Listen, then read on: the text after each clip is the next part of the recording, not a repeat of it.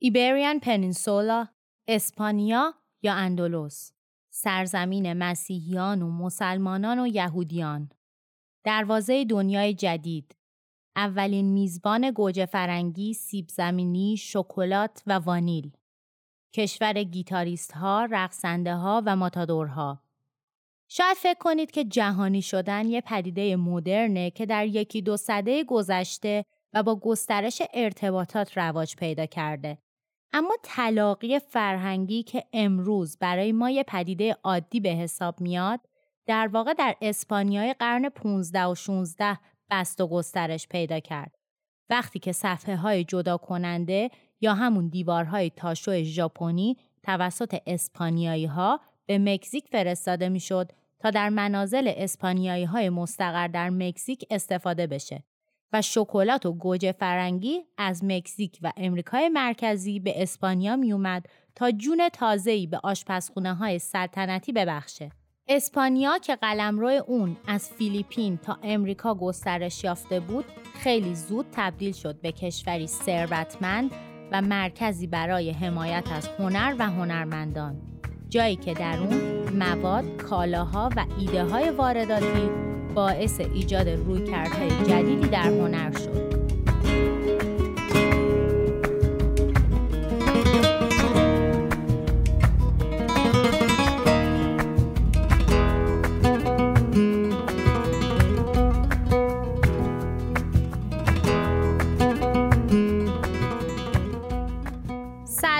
من شبنم آریا هستم و اینجا کندارت یا همون کنسرو هنره و ما قراره از لابلای تابلوها، مجسمه ها، ساختمون ها و بقیه آثار هنری با زیباترین و خلاقانه ترین وجوه انسانی روبرو بشیم و ازشون لذت ببریم. پس با من همراه باشید.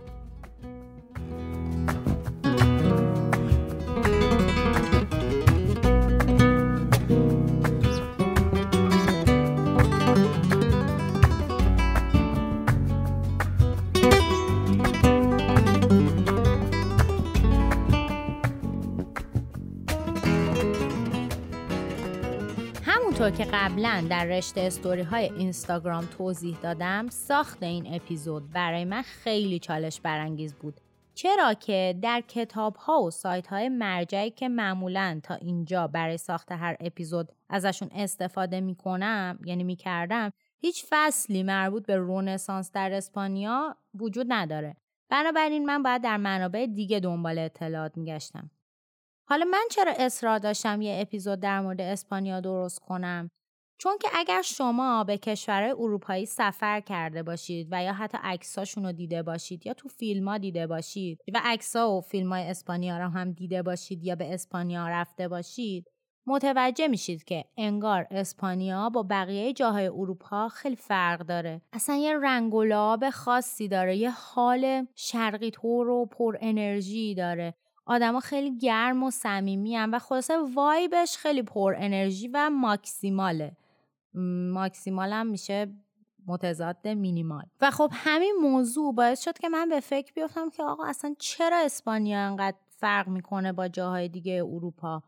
و برم دنبال جواب دادن به این سوال. و برای اینکه این وایب رو بتونم توضیح بدم مجبور شدم برم یه جورایی تاریخ اسپانیا رو تا رونسانس بخونم و اتفاقاتی که در این سرزمین افتاده رو مرور کنم که بتونم اینجا با سند و مدرک توضیح بدم.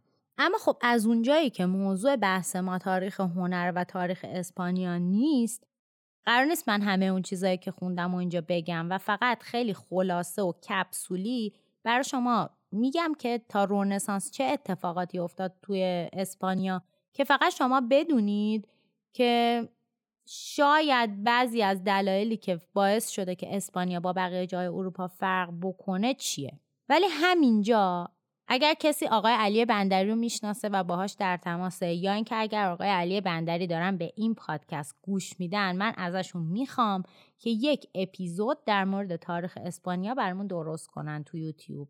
دستشون درد نکنه. راستی همین اول اپیزودم ازتون می‌خوام که در انتهای اپیزود به توضیحاتی که میدم راجع به فصل بعد و اینا حتما گوش کنین و نزنید بره. خیلی ممنون. خب اسپانیا سرزمینی هست در جنوب غربی اروپا که نزدیکترین مرز آبی رو با قاره آفریقا و کشور مراکش داره. و تنگه معروف و استراتژیک جبل و تارق که دریای مدیترانه رو به اقیانوس اطلس وصل می‌کنه هم دقیقا در همین منطقه یعنی بین اسپانیا و مراکش قرار گرفته. خب همینجا با همین توضیح دو خطی و اطلاعاتی که در دو تا اپیزود اول این پادکست داده بودم می‌تونید بفهمید که از لحاظ ژئوپلیتیکی اسپانیا چه جایگاه مهم و استراتژیکی داشته و داره. ولی حالا جدای از این بحثا اسپانیا جز معدود کشورهای اروپایی بوده که نزدیک به 800 سال تحت سلطه مسلمانان بوده. نه وایسین از قبل ترش بگم. اول که اسپانیا جزء اراضی امپراتوری روم بود. بهش هم می‌گفتن Iberian Peninsula یعنی شبه جزیره ایبری. بعد که امپراتوری روم سقوط کرد یه قبیله ژرمن به اسم ویزیگوت ها کنترل این منطقه رو به دست گرفتن. بعد بین سالهای 710 تا 720 میلادی امویا شبه جزیره ایبریا همون اسپانیا رو فتح کردن و تا 700 800 سال بعد خلافت مسلمون ها به اون منطقه ادامه داشت و در این مدت فقط یک سری خاندانهای مسیحی قدرتمند و بانفوذ در شمال اسپانیا باقی مونده بودند و بقیه این سرزمین افتاده بود دست مسلمون ها و بهش هم می‌گفتن اندولوس آهان اسپانیا هم بگم این واژه اسپانیا هم از هیسپانیا میاد که یک واژه لاتینی بوده که برای نامگذاری این منطقه ازش استفاده می حالا در مورد این چند قرن خلافت مسلمون ها در اسپانیا دو تا نظر وجود داره. یه گروه میگن این اتفاق خیلی خوب بود چون اولا از اونجایی که مسلمان ها ادیان ابراهیمی رو محترم میشمرن در این دوران با مسیحی ها و یهودی ها کاری نداشتن و این همزیستی مسالمت آمیز در اسپانیا باعث قنای فرهنگی شد و اتفاقا اون وقتی که اروپا در طول قرون وسطا در جهل و بیماری و فساد غرق شده بود مسلمان فلسفه و علوم باستانی رو در اسپانیا حفظ و حراست کرده بودن و اسپانیا خیلی خیلی که نه وضعش نسبت به جای دیگه ذره بهتر بود جای دیگه اروپا. و این نیمچه آزادی و همزیستی مسالمت آمیزی برقرار بود. کمان که از این دوران آثار تاریخی بسیار زیبایی به جا مونده مثل کاخ الهمراه و کاخ جعفریه و مسجد کوردوبا که مسجد کوردوبا همونیه که رستوران شمدون جردن از معماریش تقلید کرده بود. البته الان یه مدته که تعطیله ولی یادم قبلا خیلی جای لاکچری بود و دیگه خیلی با کلاسا می‌رفتم. بگذریم. یه سریای دیگه معتقدن که اتفاقا اصلا هم دوره خوبی نبود و باعث شد اسپانیا دیرتر به رونسانس بپیونده و مسیحی ها رو اذیت می‌کردن اون موقع و مالیات اضافه ازشون می‌گرفتن و آپارتاید دینی حاکم بود. که حالا من واقعا نمی‌دونم کدومشون درست تره چون نظر هر کدوم رو که خوندم دیدم از یه جهاتی راست میگن. و دیگه حالا گذشته هم گذشته و خیلی هم به حال ما و این پادکست فرقی نمی‌کنه. ولی چیزی که به طور قطع میشه راجع بهش نظر داد اینه که حضور مسلمون ها در این منطقه تاثیرات عمیقی روی هنر و فرهنگ داشت. یکیش همین گسترش صنعت کاشی سازی در اسپانیاست. که حتی امروز هم می‌دونیم که کاشی های اسپانیایی در دنیا خیلی مشهورن. چرا که همونطور که قبلا هم گفتم نقاشی به خصوص نقاشی پورتره در دین اسلام کار پسندیده ای نبوده و نیست. اگه نمی‌دونید چرا اپیزود اول گوش کنید. مسلمونا برای تزئین بناها به ساخت کاشی و کندکاری و حکاکی روی گچ و چوب و اینا رو آوردن. و برای زیباتر کردن اماکن مختلف از جمله اماکن مذهبی کاشیهایی با الهام از توصیفات گیاهان بهشتی ساختن و در طی سالها در این کار خیلی هم استاد شدن.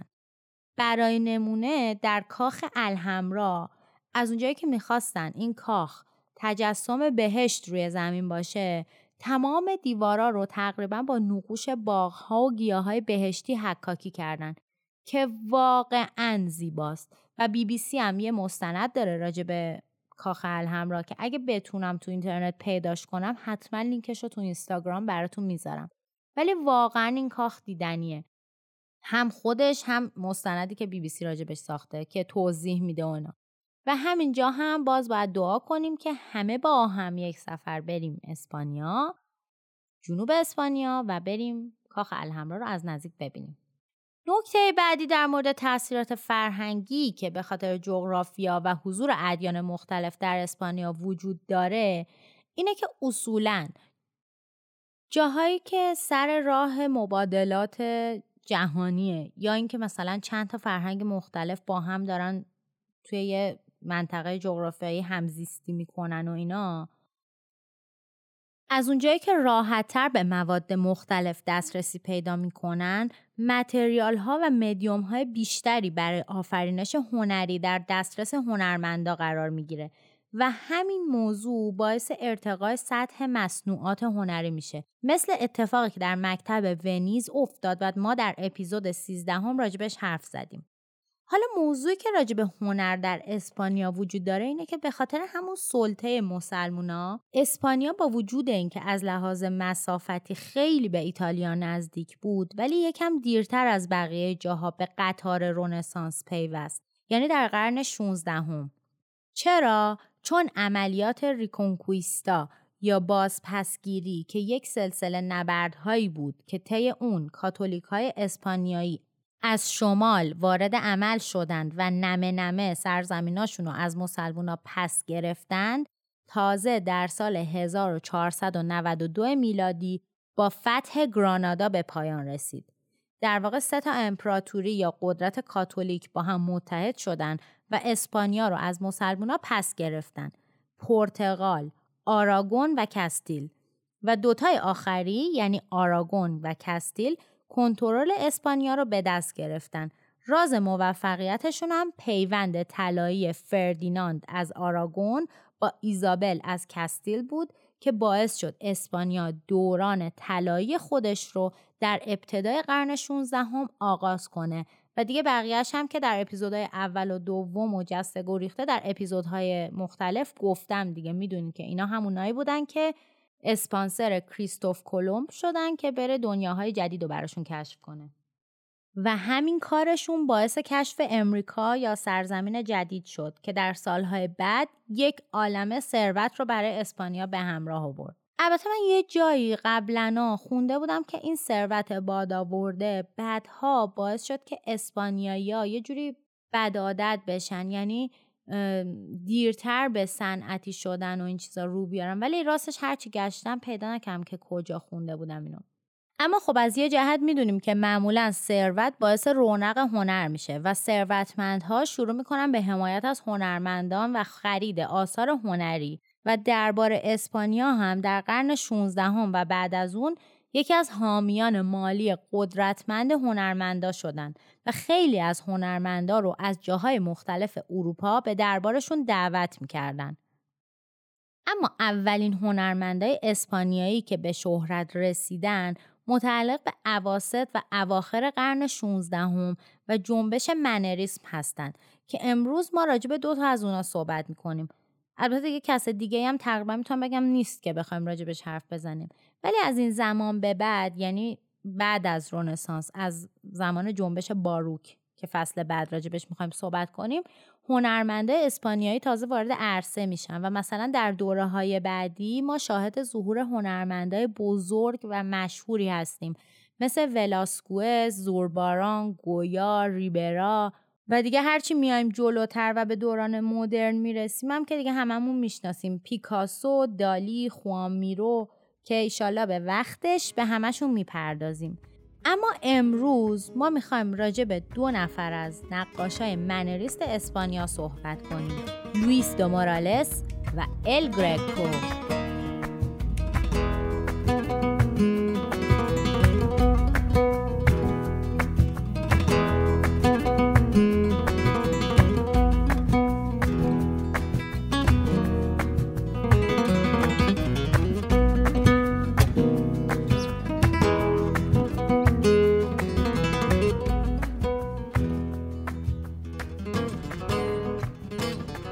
مورالس در سال 1510 یا 11 میلادی احتمالا در شهر باداخوس در استان اکسترامادورا در غرب اسپانیا و بسیار نزدیک به مرز پرتغال به دنیا آمد. اطلاعات زیاد و مطمئنی از زندگیش مخصوصا در اوایل نیست یه سری چیزا هست که من بهشون اشاره می‌کنم مثلا اینکه می‌دونیم به مدت 50 سال در همین استان اکسترامادورا زندگی کرد و مهمترین نقاش منطقه بود و خیلی هم پرکار بود و تقریبا تمام آثاری که ازش باقی مونده هم مذهبی در حدی که در زمان خودش لقب the divine مورالس رو بهش دادن یعنی مورالس الهی. و اصلا علت شهرتش هم آثار مذهبی خیلی با احساسشه. مورالس احتمالا نقاشی رو از نقاش فلاندری هرناندو ستورمیو یا پدرو دو کامپانا یاد گرفت. در منابع نوشته شده که فیلیپ دوم برای تزیین الاسکوریال که در واقع کاخ پادشاهی اسپانیا در نزدیکی مادرید هست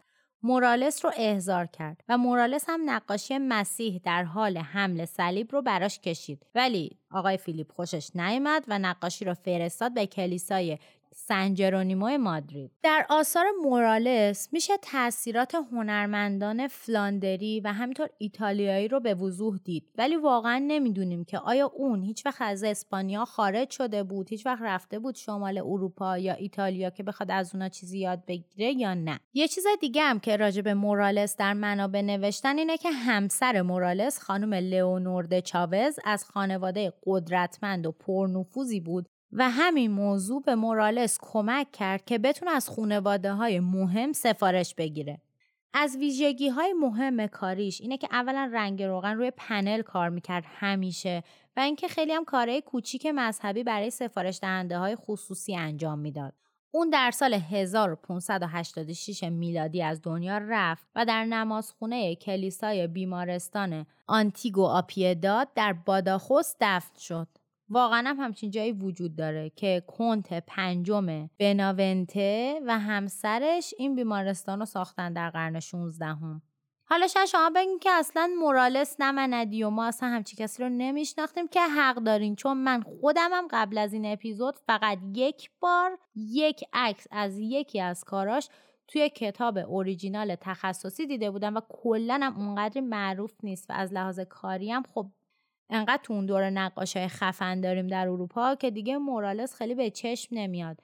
ولی از اون جهت که اولین نقاش رونسانسی اسپانیاست خب در منابع راجبش نوشتم و اینکه کلی هم کار تو موزه های اسپانیا داره. نه فقط هم اسپانیا البته تو نشنال گالری لندن هم کار ازش هست. ویژگی سبکی آثارش هم گفتم کارهای مذهبی رو خیلی با احساس میکشیده و از اونجایی که منریست هم بوده خیلی صورتهای کشیده و حالتهای اگزجره و دست و پاهای دراز تو نقاشیش زیاد دیده میشه. خب دیگه بیشتر از این به مورالس نمی‌پردازیم و میریم سراغ هنرمند استورهی اون دوران در اسپانیا یعنی سینیور الگرکو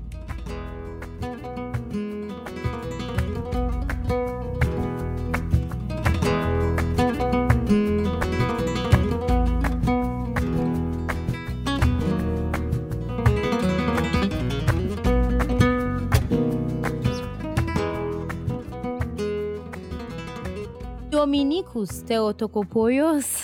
واقعا اسمش همینه. دومینیکوس تئوتوکوپویوس. در سال 1541 میلادی در کریت یکی از جزایر یونان که در اون زمان تحت سلطه ونیز بود به دنیا اومد و شاید علت این که در منابع از مورالس به عنوان اولین و معدود هنرمندان مشهور اسپانیا در دوره رونسانس یاد میشه همین باشه چرا که الگرکو اصالتا اسپانیایی نبود و همین لقب الگرکو رو هم اصلا به خاطر یونانی بودنش بهش دادن به معنی مرد یا پسر یونانی. از دوران کودکیش خیلی چیزی نمی‌دونیم فقط در منابع نوشته که اون از سن خیلی پایین تصمیم گرفته بود که هنرمند بشه و آرزوش همین بود که هنرمند دربار بشه. اون نقاشی رو اول در شهر خودش یاد گرفت و تا سن 22 سالگی تبدیل شده بود به استاد هنر پسا بیزانسی و در طی اون سالها سفارش های از کلیساهای ارتودکس محلی هم قبول کرد. احتمالا حدود سن 26 سالگی به ونیز اومد و در آتولیه تیتسیان مشغول به کار شد. کار و یادگیری البته. و همونجا با های هنر رونسانس ایتالیا به خصوص مبحث پرسپکتیو و طراحی فیگور آشنا شد که بهش کمک کرد بتونه روایات پیچیده رو بازنمایی کنه. البته به خاطر خارجی بودنش خیلی از کارش استقبال نمی‌شد. بنابراین بعد از سه سال در سال 1570 میلادی رفت به روم و احتمالا به توصیه یک دوست ونیزی رفت پیش یکی از حامیان هنر بسیار ثروتمند به اسم کاردینال الساندرو فارنزه. و در قصر اون ساکن شد و استودیوی خودش رو به همراه دو تا کارآموز راه اندازی کرد. در روم بود که الگرکو تونست توانایی های هنری خودش رو بست و گسترش بده و یک سبک منحصر به فرد برای خودش درست کنه. توی همین دوران با منریست ها هم آشنا شد و جذب ایده های منریسم شد.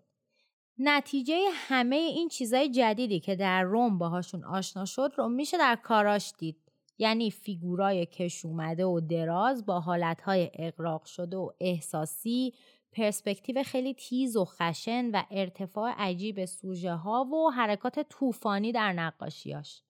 اون با استفاده از تکنیک های خاص خودش مثل استفاده از رنگ های گچی و غیر واقعی و رنگ پریده کردن فیگورها و اغراق در حرکات فیگورها یه سبکی رو برای خودش تدوین کرد که می‌تونست احساسات و آشفتگی های روحی روانی رو به نمایش در بیاره در واقع یه جورایی بیان احساسی کاراش خیلی قوی شد.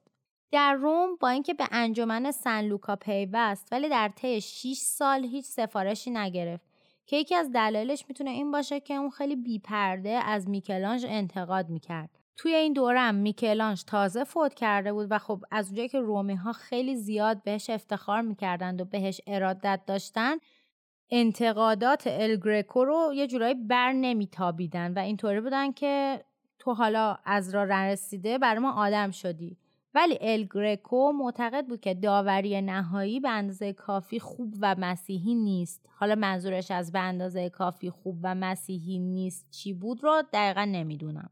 خلاصه توی روم دیگه بهش کار ندادن. اما از اونجایی که الگرکو اهل کم آوردن نبود عطای روم رو به لقاش بخشید و در راستای کسب موفقیت های هنری بیشتر راهی اسپانیا شد کی سال 1577 میلادی. اول رفت به مادرید و بعد هم رفت به تولدو. که در قسمت های قبلی راجع به این شهر صحبت کردیم و می‌دونیم که تولدو در این دوران یه مرکز تجاری، تاریخی، مذهبی، هنری خیلی پر رونقی بود و در اونجا بود که تونست وارد حلقه روشنفکرها و حامیای هنری شهر بشه و چون از روم و ونیز هم اومده بود احترام و جایگاهی برای خودش کسب کرد و دو تا سفارش بزرگ از کلیساهای محلی گرفت. تو این دوره هم کاتولیک شد و میگن که خیلی هم مذهبی بود و به مسائل معنوی خیلی اعتقاد داشت و می‌گفت که نقاشی کردن یه حس عمیق معنوی بهش میده و اصلا زبان هنر منشأ آسمانی داره و فقط برگزیدهان که می‌تونن در واقع این زبان رو درک کنن. در اسپانیا از پادشاه فیلیپ دومم سفارش کار گرفت که خب آرزوی همیشگیش بود ولی متاسفانه باز هم پادشاه با کارش حال نکرد و اون مجبور شد که برگرده به تولدو. اما این باعث نشد که دست از نقاشی بکشه و در تولدو برای خودش خوشحال بود. اون در سال 1585 میلادی به قصر مارکز د ویلرنا رفت و بین سالهای 1597 تا 1607 هم بسیار پرکار بود. در سال 1614 میلادی هم مریض شد و از دنیا رفت. الگرکو رو به عنوان یکی از چهره های شاخص رونسانس اسپانیا می‌شناسند. ولی در واقع اون در زمان خودش خیلی مورد توجه قرار نگرفت. یعنی به خاطر سبک خاص و پیچیده که داشت آدما انگار نمی‌تونستن کاراشو درک کنن. در سالهای بعد بود که کم کم کسایی به کاراش توجه کردند و در قرن 19 میلادی وقتی که گروهی از مجموعه دارها، نویسنده ها و هنرمنده سبک رومانتیک کاراشو دوباره بررسی کردن و بعد هم در قرن بیستم که زبان هنری اون درک شد تازه ارج و قرب بیشتری پیدا کرد یعنی نسبت به زمان خودش. جالبه بدونید که پابلو پیکاسو با الهام از کارهای الگرکو سبک کوبیسم رو گسترش داد و خیلی هم زیاد از الگرکو الهام گرفته و حتی یکی از نقاشی های الگرکو رو به سبک کوبیسم بازسازی کرده. یعنی دوباره کشیده منظورم اینه. به طور کلی میشه گفت که الگرکو یکی از پیشگامان هنر مدرن بوده. اون با ایجاد مسیر جدیدی در نقاشی و تجدید نظر در رویکردهای قبلی که خیلی به تقلید از طبیعت تاکید داشتن فضای جدیدی رو برای بیان آزادانه و جسورانه احساسات در هنر ایجاد کرد. اگر به کاراش نگاه کنید خودتون متوجه میشید که کاراش چقدر مدرنه و یه سری از کاراش رو وقتی آدم می‌بینه اصلا در نگاه اول به نظر نمیاد که مال 400 500 سال پیش باشه. یکی از کارهای عجیب و غریب الکرکو تابلو لاوکون هست که افسانه لاوکون رو بازنمایی می‌کنه. طبق این افسانه لاوکون روحانی بود که در مورد اسب ترووا هشدار داد و همین موضوع باعث عصبانیت پوزیدون خدای دریاها، طوفانها، زمین لرزه ها و اسبها شد و دوتا مار فرستاد که لاوکون و دوتا پسراش رو خفه کنن. این داستان رو خیلی از نقاش ها و مجسم سازها به تصویر درآوردن اما کار الگرکو واقعا حیرت انگیزه. توی این نقاشی ما سه تا پلان داریم. یه پلان جلویی که فیگورای اصلی رو نشون میده. پلان وسط که دورتر دور داره شهر رو نشون میده در پس زمینه همین فیگورها و یه پلان بالایی هم که آسمون رو داره نشون میده. اصل داستان در پلن جلویی داره اتفاق میفته جایی که لاوکون در وسط به همراه دوتا پسراش در دو طرفش با, مار با یه مار بزرگ درگیر شدن و یکیشون یعنی یکی از پسرها که سمت راست تصویره مرده ولی پدر و پسر یعنی پدر و پسر دوم دارن با مرگ می جنگن. ایل گریکو در این پلن برای نشون دادن مرگ و انتقال حس نابودی و نیستی از رنگای سرد و مرده استفاده کرده و سوژه ها رو خیلی رو به کبودی کشیده. روی سنگای توسی رنگ و خلاصه این پلن جلوی خیلی فضای سردی داره. در سمت راست هم در سمت راست تصویر هم دو تا فیگور پشت به ما ناظر جدال اون فیگورها با مرگ و درامیه که داره اونجا اتفاق میفته هستن که احتمالا آپولو و آرتمیس هستن. در همین پلن میشه خیلی از ویژگی های سبکی الگرکو رو دید. فیگورها با pose های پیچیده و اغراق‌آمیز رنگای گچی فیگورا دست و پاهای بلند حالتهای احساسی اگزجره حالا پلن پشتی که میشه وسط تابلو در واقع و پشت این فیگورا قرار داره ما منظره شهر و اسب تروا رو می‌بینیم که برای نشون دادن جریان زندگی و شور و هیجان جاری در اون شهر با رنگای گرم و زنده بازنمایی شده. و در بالا هم آسمون ابری و تیره داره به وقوع پیوستن یه تراژدی رو به ما خبر میده و یه جورایی در تکمیل پلن پایینیه و قرینه پلن پایینیه. یعنی این پلن پایین که این فیگورا داشتن با مرگ دست و پنجه نرمی کردن با اون پلن بالا که آسمون ابری و مثلا تیر و ایناست یه جوره قرنن همه. که خب خیلی اثر عجیبی و اصلا خیلی واقعا می‌گیره آدمو. این نقاشی یکی از معدود کارهای غیر مذهبی الگرکوه و کاریه که تاثیر خیلی زیادی روی جنبش اکسپرسیونیسم و کوبیسم داشته. به خاطر تصویر خیلی احساسی و تاکید بر فرم واضح فیگورها. این کار که بین سالهای 1610 تا 1614 میلادی کشیده شده همکنون در گالری ملی هنر واشنگتن نگهداری میشه. و اگه اون برای دنیا رفتید می‌تونید برید ببینید و عکسش رو برای ما هم بفرستید.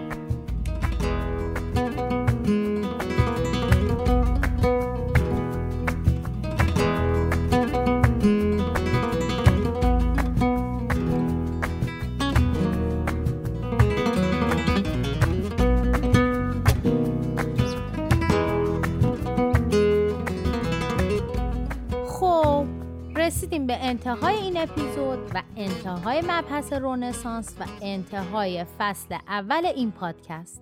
می‌خوام الان چند دقیقه باهاتون صحبت کنم و ممنون میشم که این چند دقیقه رو به من گوش بدید. راستش من وقتی تصمیم گرفتم این پادکست رو درست کنم خب می‌دونستم که خیلی نیاز هست بهش چون منبع صوتی در مورد تاریخ هنر به فارسی وجود نداشت. اما واقعا فکر نمی‌کردم که انقدر مورد استقبال قرار بگیره این کار. و همین موضوع باعث شد که اولا من خیلی خوشحال بشم هم استرس بگیرم چون بین شما اساتیدی هستن که واقعا برای من باعث افتخاره که دارن به این پادکست گوش می‌کنن.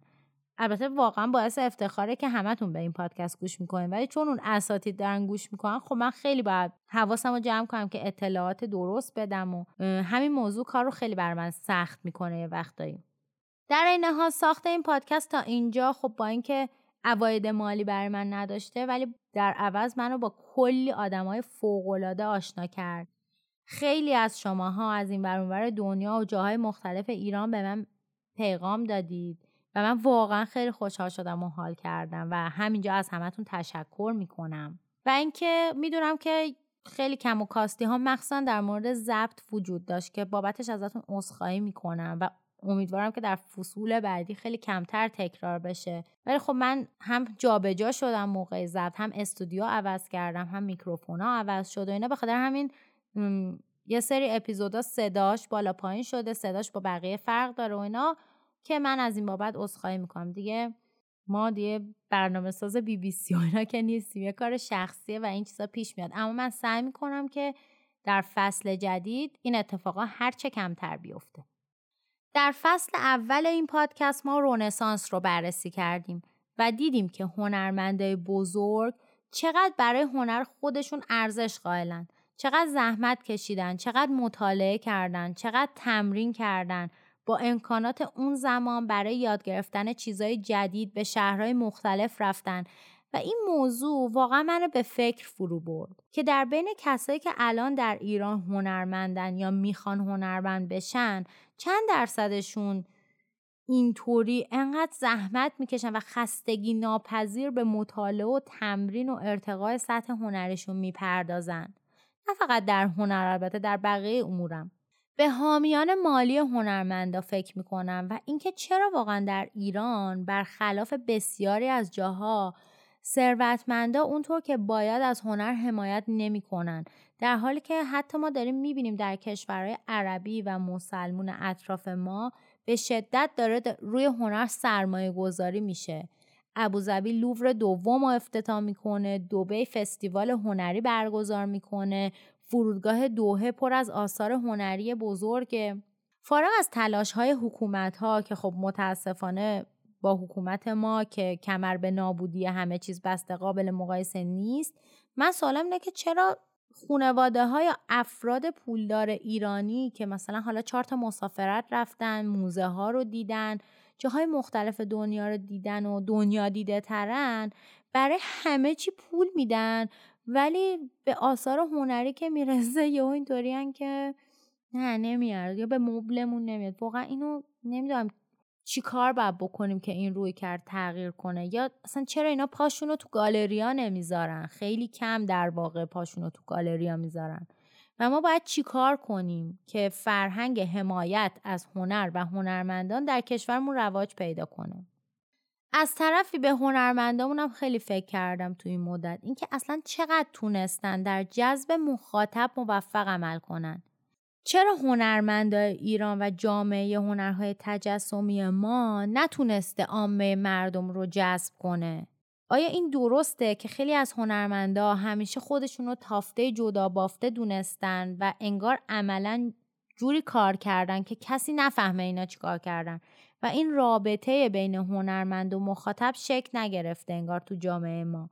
و من خیلی به این موضوع فکر می‌کنم که برای ورود هنر و آثار هنری به زندگی روزمره و ارتقای سطح سلیقه جامعه چی کار باید کرد؟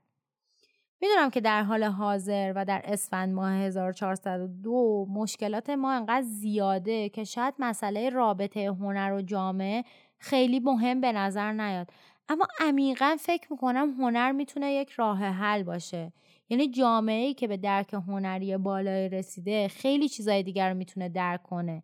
و شاید هنرمندا باید تلاش کنن تا با مردم ارتباط عمیقتری برقرار کنن و سطح سلیقه عمومی رو ارتقا بدن و از این وضعیت مبتزل نجات بدن جامعه رو. یعنی من خودم شخصا خیلی قصه می‌خورم.